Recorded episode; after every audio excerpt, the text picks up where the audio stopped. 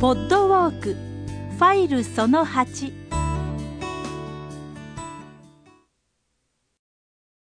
はい、えー、ここが水落遺跡でございます。えー、すごいです。どう言うたらいいんか、地面のあの中の方からこう、ニュニュニュと出てきた柱みたいなもんがですね、目の前の割とまあ、テニスコートぐらいの空間のところに何本か立ってるわけなんですけども、この装置、真ん中になんか石のちょっと桶みたいなもんも見えますね。えー、橋を渡ってその空間行くようになってるわけですね。この不思議な装置、不思議なこの空間につきましての解説なんですけども、えー、柏木アナウンサー、上野先生に、えー、よるですね、お話を楽しんでいただきたいと思います。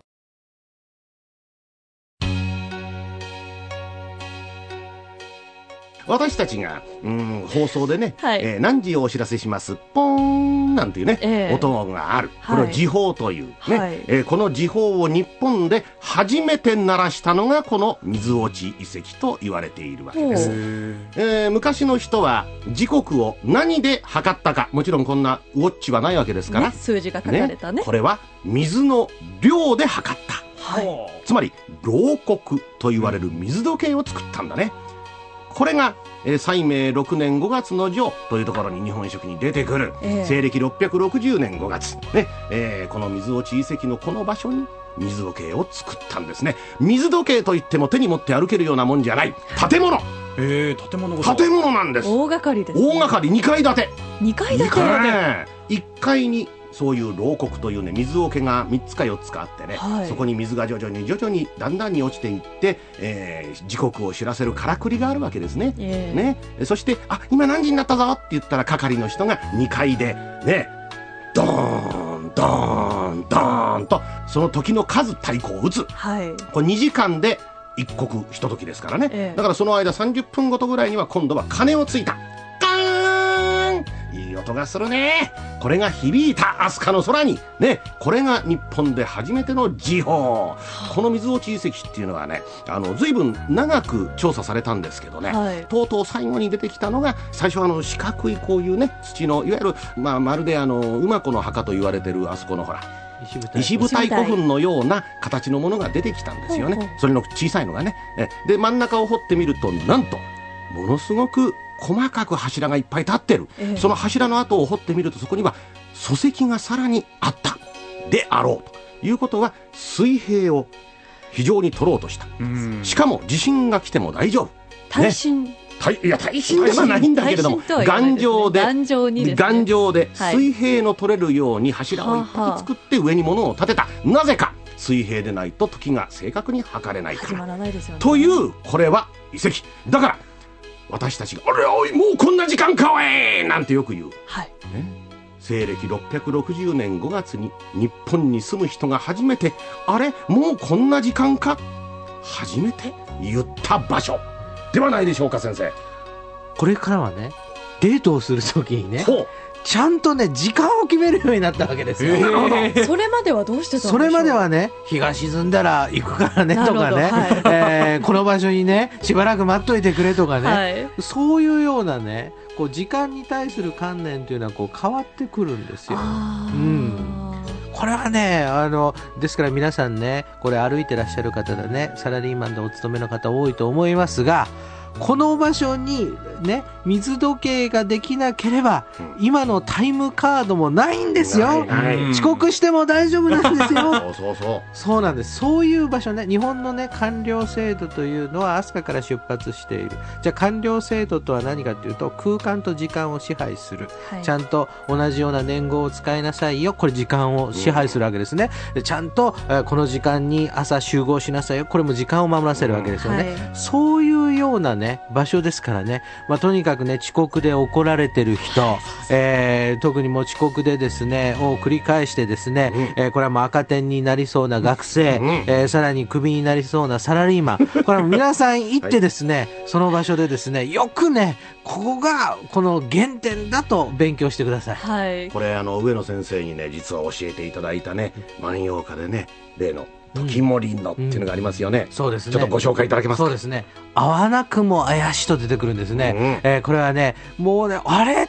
もうこんなね、時森がね、打つね、鐘の音がなってんのにね、え合わないのはね、これは不思議なことだってこういうことになるわけですね。しかもね、さらにもう一つね、笠野イラつめという人の歌ではね、こんな感じのこのやつもあるんですね。これはね、もう皆人の寝音の鐘は打つなれどって出てくるんですよ。みんながね、寝なさいよっていうような鐘が寝るけれども、あなたのことを思って私は寝られません。そうするとね、これ歩きながらね、ああこれねこのここからね発せられる太鼓の音とか鐘をねの音を聞きながらデートした人もいるだろうし、彼氏に会えなくてもうあの泣きながら寝た人もいるだろうなというふうに思いながら歩くと八木さんが八木のイラつめになり 井上さんが井上のマスラオになるんですよこのイベントは、はい、先生どうしてもそういうふうにさしたいわ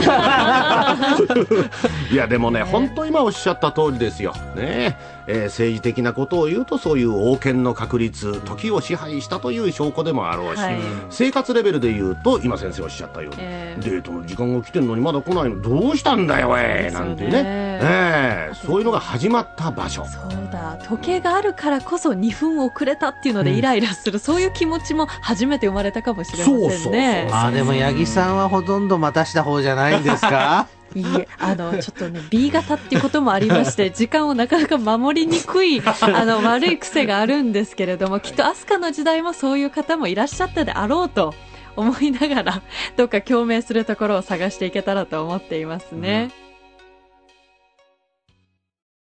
はい、えー、わかりました。大変こう、マニアックであり、わかりやすい説明やったと思いますね。面白かったですけども。あのー、どない言うたらいいんですか？僕としましては、これ僕の単なる希望なんですけども、せっかくそこまで分かってんやったら、この解説版に絵もちゃんと書いてあるわけですけども、この建物がやっぱり再現できますとですね、大変嬉しいですよね。そして中で本当に当時の時の実感っていうんですか、えー、測り方とか、そんなののメカニズムが見れたらいいなと思います。ぜひとも、ここはもう、再現してもらいたい、そんな気持ちでいっぱいでございます。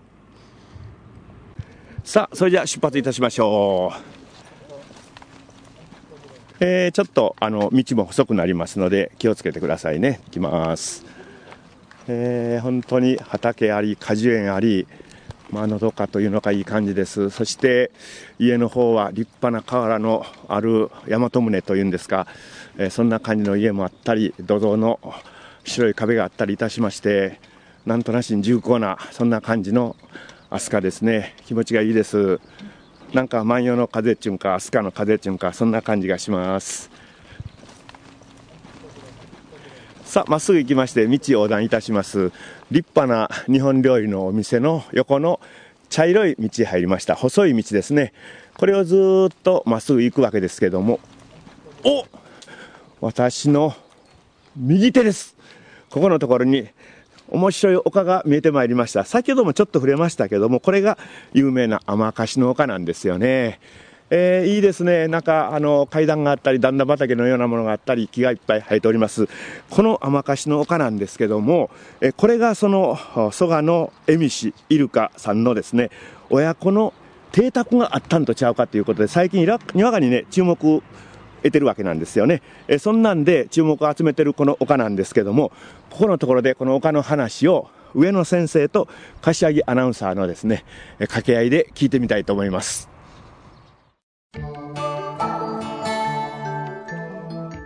初めて甘かしの丘を見た時には感動いたしました、うん、いいえー、もう本当に木が生い茂っているところだと勝手に想像してたんですけどもあの頂の方がちょっとこう木がまばらになっていまして、一本の桜の木が綺麗に見えるんですよね。あれは感動しましたね。万葉の世界だねそれ。いや本当に。でも先生あの甘かしの丘にしてもですねうねび山にしてもそうなんですけれども見る角度によって全く違う山に見えるのは、うん不思議ですね。これね、えー、あの歩きながらね大和三山ね家具山耳なし山うねび山ねでこの三山をめぐってね妻争いが行われた後ね、うん、これこう三角関係になったという歌があるわけですよ。でこれはどの山が男でどの山が女かっていうのはいまだに決着ついてない論争があってね、うん、これがねあこの方角から見たらね、はい、えー、これはもう男性的だと、うん、いやこの方角から見るとね同じ山がねこうまん丸く見えると。そういうようなことをね考えながら歩くわけですよね、はい、これもねやっぱり醍醐味ですね。これでねあの飛鳥何度も行ってもねもうそのいろんな発見がある。これ醍醐味ですね。それこそまた天候によってもね見方がかなり変わってきたり、うん、色も変わってきたりすると思いますので、はあ、本当に甘かしの川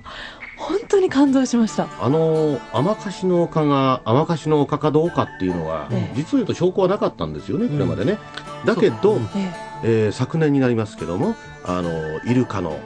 狭間の帝ではないかという遺跡がやはり発見された、うんはい、ということはね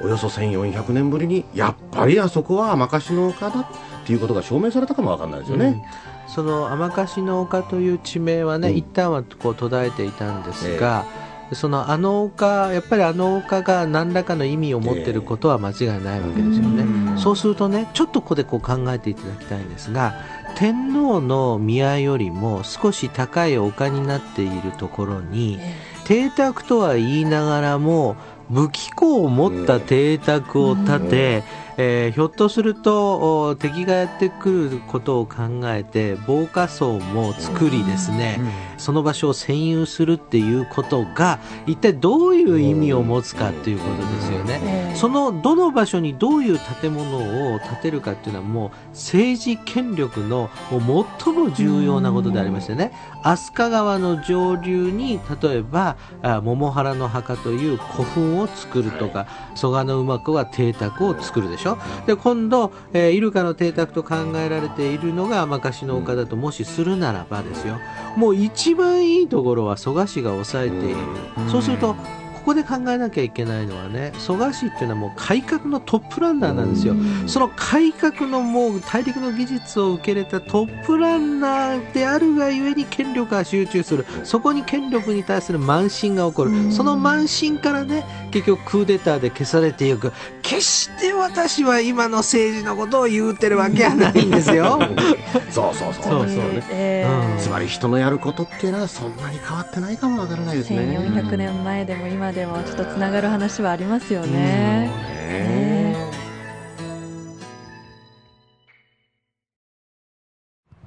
はい、どうも、お二人ともありがとうございました。さあ、あの、この甘かしの丘ですけども、僕も実際に上登ったこともあります。ちょっとコースを変えますと、上の方へずっと歩く道もありますので、時間のある方は、体力に余裕のある方は、お登りになってもいいかもわかりませんね。